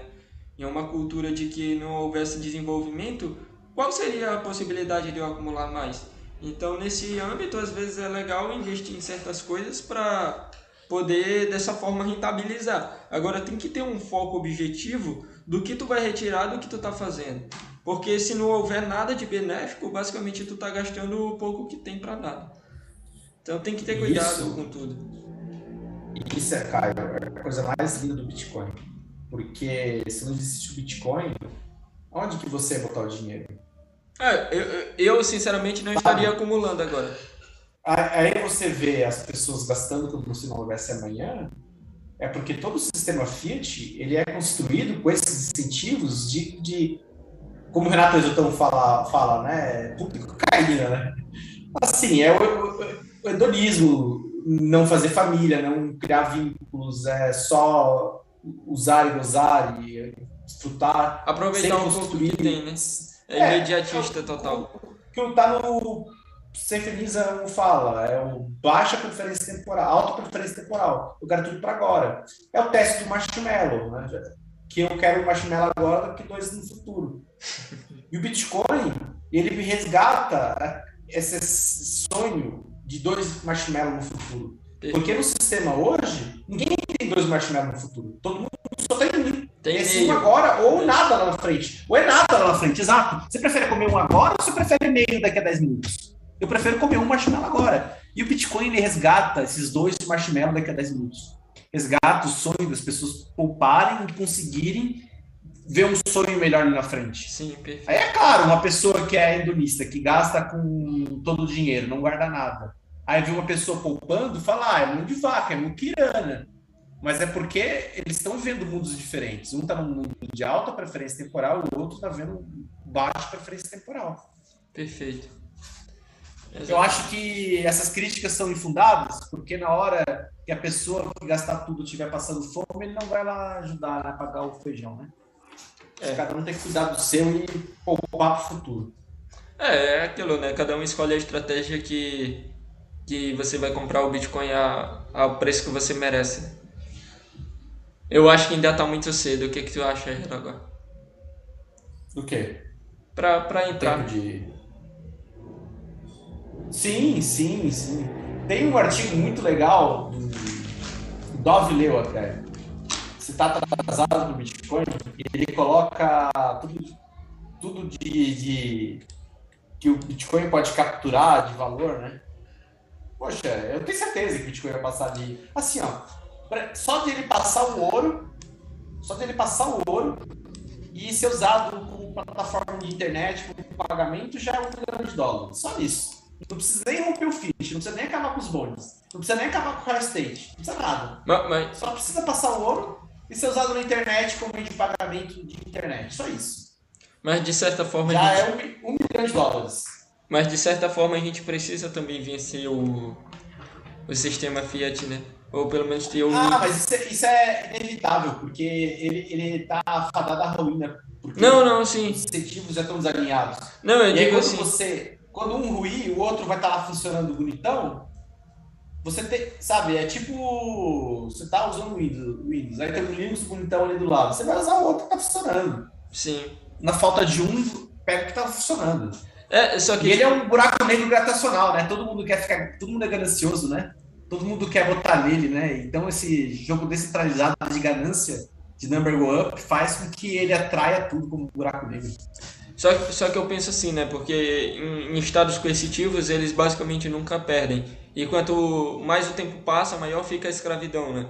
Porque, por exemplo, imagina que o real veio a falir. Já, já não há mais confiança já em questão monetária, supomos. É, o que, que o governo atual pode fazer é simplesmente utilizar da, da coerção máxima, implantar um CDBC, controlar o máximo e falar, não, agora é, é tudo com a gente, a gente controla e acabou. Fica no digital. Exato. Só que, E aí, só que, ó, o Bitcoin, ele é o primeiro ativo inconfiscável. sim, O perfeito. seu protocolo impede que a coerção seja usada. É, você pode coagir a usar um aplicativo, que nem lá em El Salvador. Ah, usa só Chivo. El Salvador não deixou proibido usar fora do Chivo, né? Não deixou. Mas se deixasse, por exemplo, até dá. Mas é um, um protocolo aberto, todo mundo pode usar ele. E quanto mais coerção o governo fizer, mais aumenta o incentivo para as pessoas usarem Bitcoin.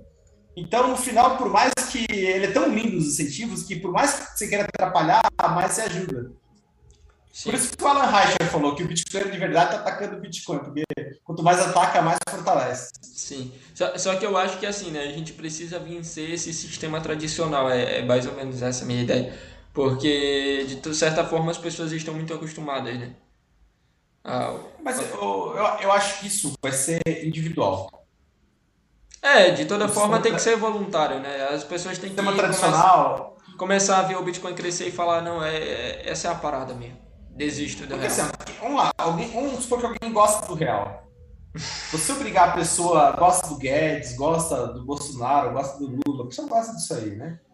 É, tá feliz com o Banco Central, é o guardião da moeda, graças, ainda bem que a gente tem Banco Central, vamos supor, né? Você fala assim, ó, você tá proibido de usar o real, usa o Bitcoin agora, ou, sabe? É uma violência contra eles também. Eu acho que o cada um tem que procurar o melhor para si e, naturalmente, a pessoa vai ser cozinhada até morrer ou até falar, meu, água tá quente, eu vou procurar alguma coisa. É como o Senhor fala também. É o cubo de gelo derretendo. É o cubo de gelo derretendo. Tem gente que vai deixar derreter até virar água. Pô, mas então, o Guedes falou que é para esperar. E tem gente que vai falar, ah, o Guedes tá de sacanagem, eu vou atrás do meu. Que, que, ah, que, que é essa moedinha aqui que só sobe? Só sobe pra, só cai pra cima essa moeda, é incrível. É. E, e eu acho engraçado. Uma coisa que eu acho engraçado mesmo, que chega a ser cômico, é, por exemplo, o, a, as casas de investimento, né?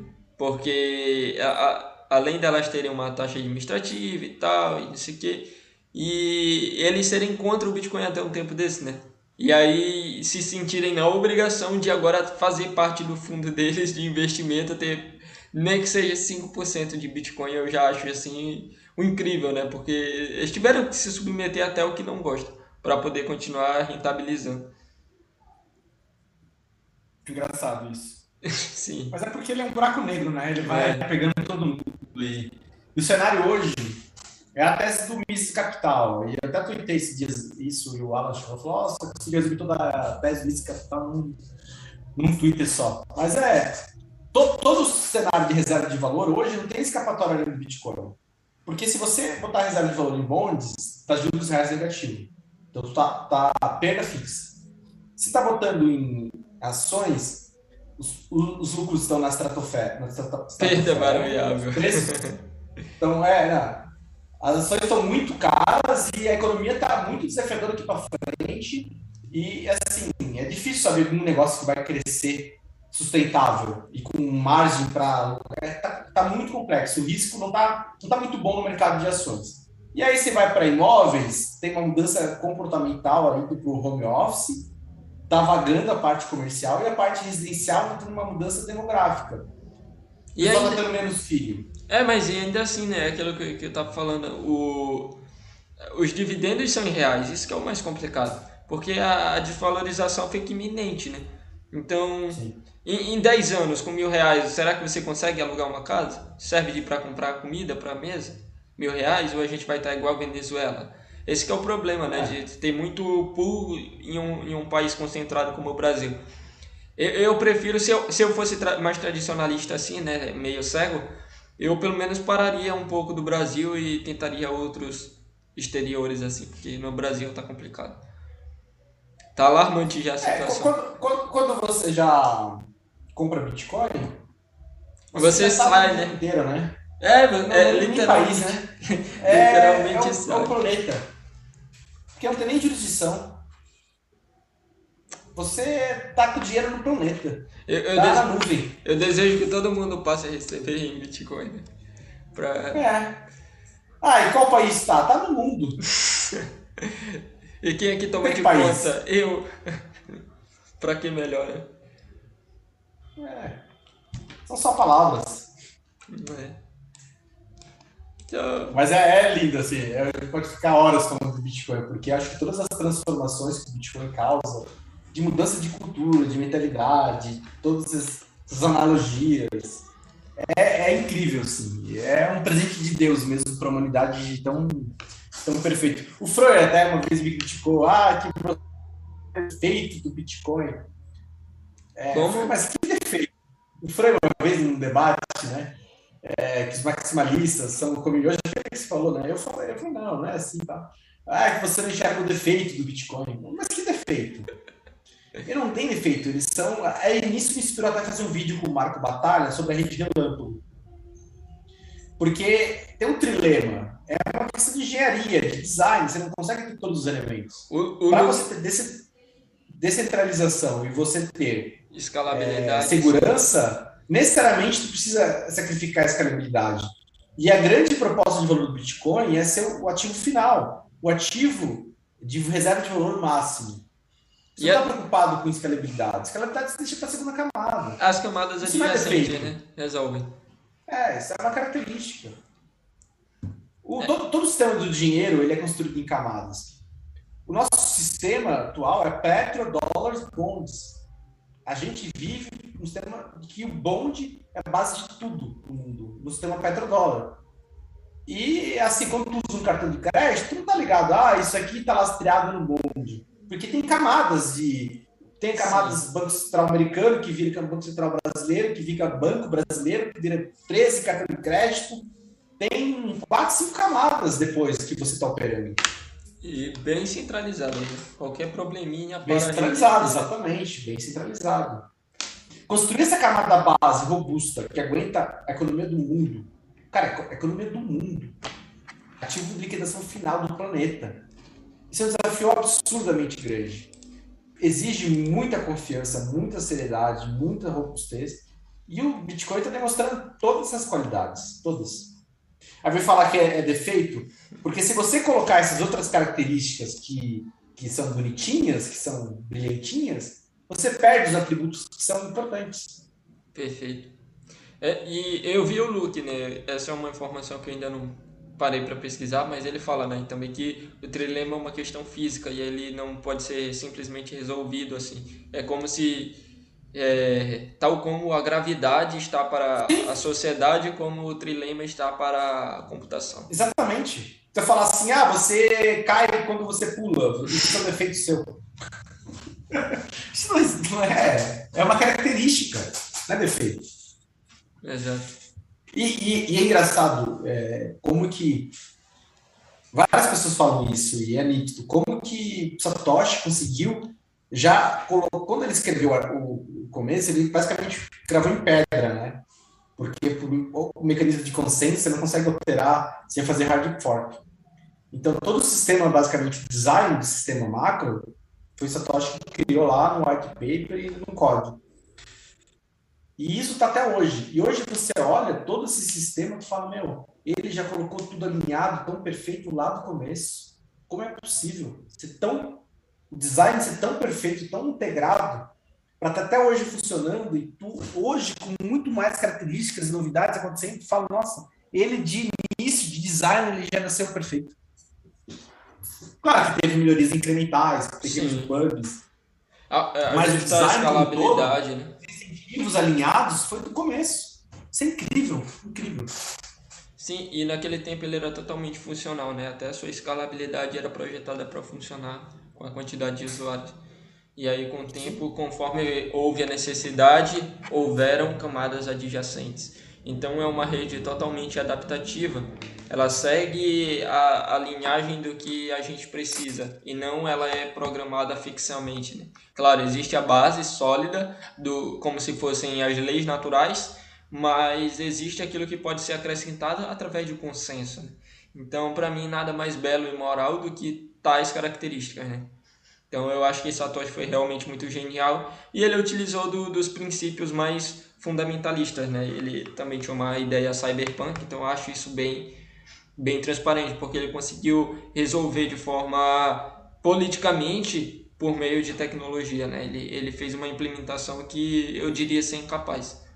Então eu acho realmente uma uma tecnologia fenomenal, né? E, e, além que o Bitcoin não é só tecnologia, né? Bitcoin não é, é, Bitcoin não é blockchain. Bitcoin é o Bitcoin, então. Exato. Ela tem filosofia. Até escrevi no debate essa semana que a filosofia do, do Bitcoin é maior que o próprio Bitcoin em si. essa filosofia de justiça, de alta de baixa preferência temporal, Sim. ou alta preferência temporal, todas as características do universo do Bitcoin, de um sistema melhor, onde o indivíduo não é mais escravizado pelo fiat, é, é lindo. Perfeito. É transformador, assim. É, é, é um privilégio a gente estar vivo nesse momento da história do planeta e poder ver ao vivo o desenrolar disso. Sim. Cara, é genial, realmente. Então acho que é isso, né, Jaraguá? Ah, foi bom conversar. É, a gente acabou falando mais macro, né? nem falamos muitos dos detalhes da parte on-chain. É, teve uma pergunta que alguém fa falou lá, que é, agora eu lembrei. Como que faz para estudar on-chain, né? Você falou, a gente acabou, eu acabei divagando aqui. Sim, eu também. Assim, tudo isso é muito novo. Eu falei lá do exemplo que o William Clemente tem um ano. É tudo muito novo. Uh, tem muita, muita análise ainda que vai ser criada. Todo o processo é colaborativo. Eu acho que o principal é olhar as imagens e tentar entender o que está passando lá. Mas, mas onde pode encontrar essas imagens? Para fazer perguntas. Por exemplo, quando eu faço os resumos dos relatórios, basicamente tem dois relatórios grandes, né? Que é semanais, e são os que eu faço resumo. Tem a Nanda Guardia também, que faz um relatório no Brasil. Sim. Tem. É, cara, mas esse é pago, mas basicamente você pode analisar, olhar, e tem muita sigla lá, muita sopinha de letrinha. O que, que essa sopinha de letrinha quer dizer?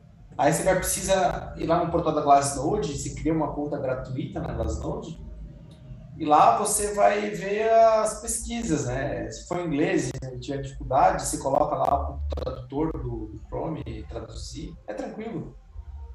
Cada métrica, ela tem uma, um significado, alguma coisa, e basicamente é sentar, olhar, analisar, tentar entender.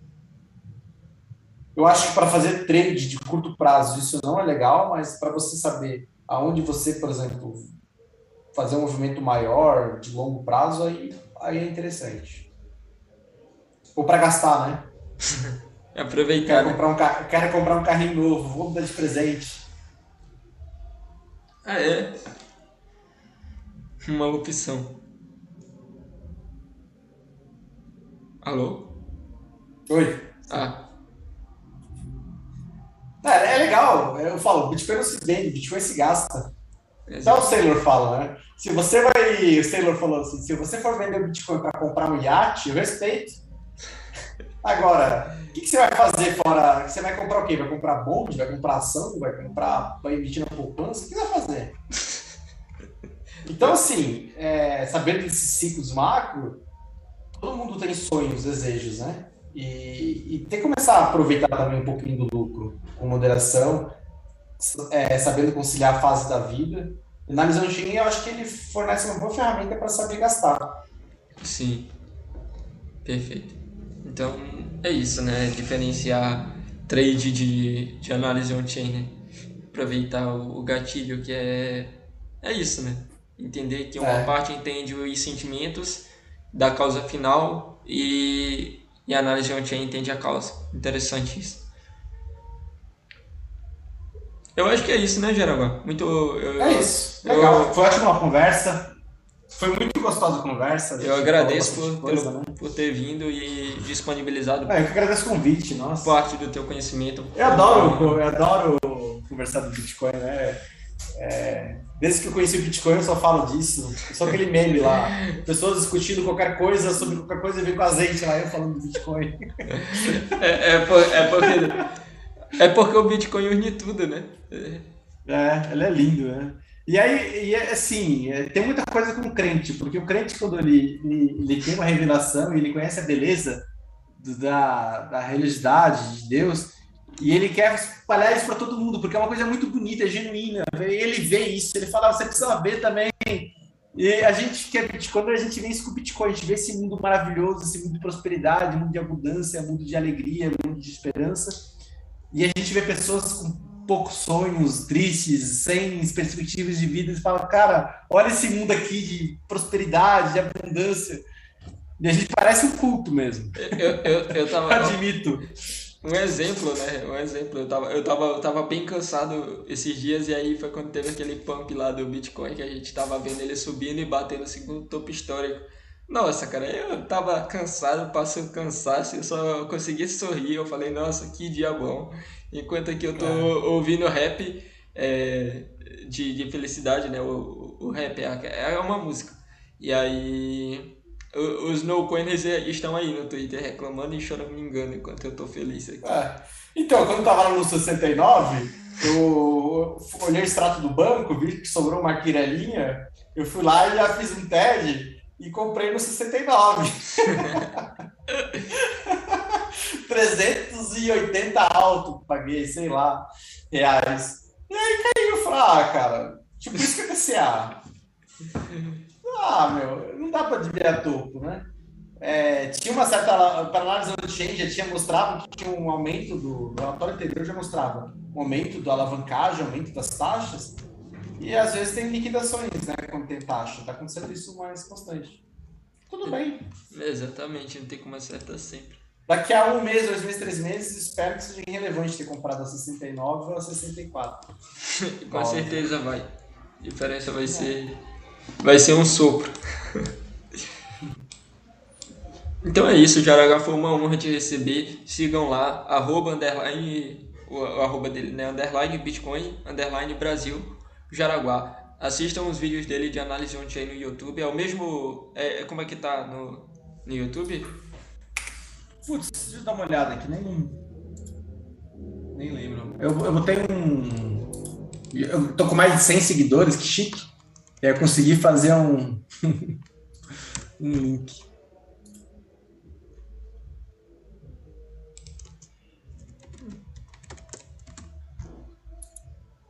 É, tá Jaraguá, né? Tá Jaraguá? Acho que Jaraguá. Não, tá 170 inscritos. É Jaraguá o nome que tá. Não, mas o linkzinho. Tá Jaraguá sim, é, mas tem um linkzinho. Aqui pra mim não aparece. É, se digitar Jaraguá, Bitcoin aparece. Tá. Então, acho que é isso. É... Ou então pesquisem Jaraguá Análise On-Chain. Achei aqui, ó. Jaraguá Bitcoin. É YouTube barra C barra Jaraguá Bitcoin. Boa. Então é isso, galera. Acompanhem lá. Se vocês chegaram até aqui, muito obrigado. Não se esqueçam de deixar o like e se inscrever. E é isso. Foi uma honra. Muito obrigado. Eu espero te trazer aqui mais vezes para a gente conversar mais e mais. E é sempre muito bom Bora. conversar sobre Bitcoin. Sempre que quiser, toma as ordens. Obrigado, viu? Foi ótimo papo. Tamo junto, valeu. Valeu.